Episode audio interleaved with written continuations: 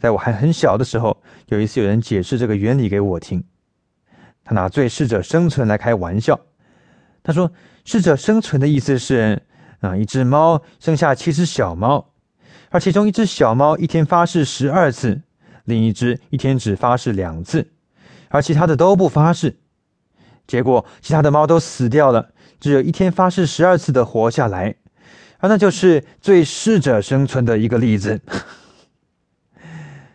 我想他是在开我玩笑。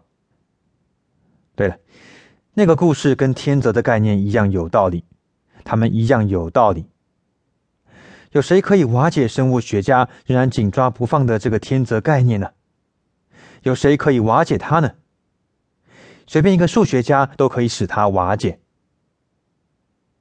找一位受过精算训练、可以计算大型保险公司的那种计算规模的数学家，这个人可以审视这个理论一番，然后说：“嗯。”这里头可能的特征有几个？有多少特征存在？所以要有多少个物种被发展出来，才能够演化出猫的听觉能力呢？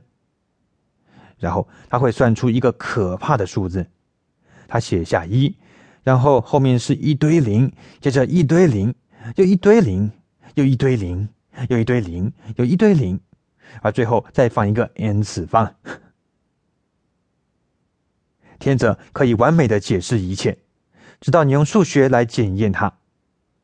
那个时候你会发现，地球存在的时间根本就不足以让它演化出最早的生物来。地球存在的时间根本就不足以让天泽发生。意外的事件不够多，意外长出来的第三只脚没有多到足以让你发现这第三只脚是不必要的。这真是疯狂。当你用现代数学来检验的时候，这个论点不只是被打成碎片而已，它整个都崩溃瓦解了。好，也许在那个时代，只有牛顿可以在微积分的领域中算出这点，可能只有牛顿能够发现这件事。好在牛顿及后来的人给予了我们足够的数学来计算这个东西，让我们发现天择说在数学上是站不住脚的。好。物理学家对生命体其实是一点概念也没有，他通常不想跟生命体扯上关系。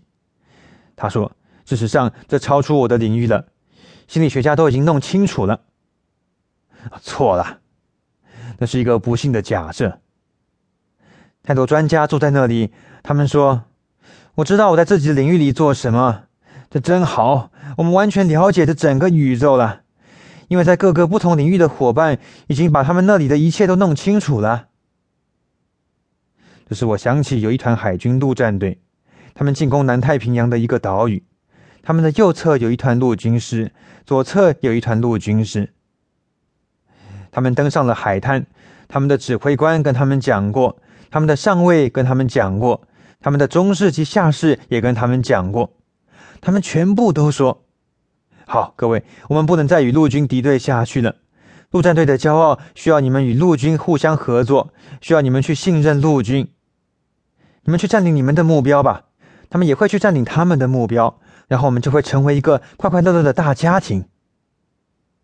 这个说法原本非常完美，直到陆战队进入内陆五英里，然后发现左边没有部队，右边也没有部队，因为陆军还没有登上海滩。所以陆战队占领了这个岛，但是他们毫无信心，毫无信心，因为他们很惊讶的发现，很惊讶的得知，这里没有人搞定，那里也没有人搞定。所以，为什么今日的核子物理学家能如此泰然自若，继续制造威力更强大的炸弹呢？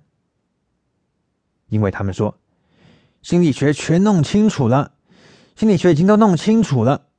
他们知道人是不是理智的，精神病学，他们把这些东西都弄清楚了。他们都是专家，他们就像我们一样聪明，所以我们都在这里。我们是个大团队，哇，太棒了！然后突然有一天，他制造出能够毁灭所有生命的终极炸弹，能够毁灭这个银河系所有生命的完美炸弹。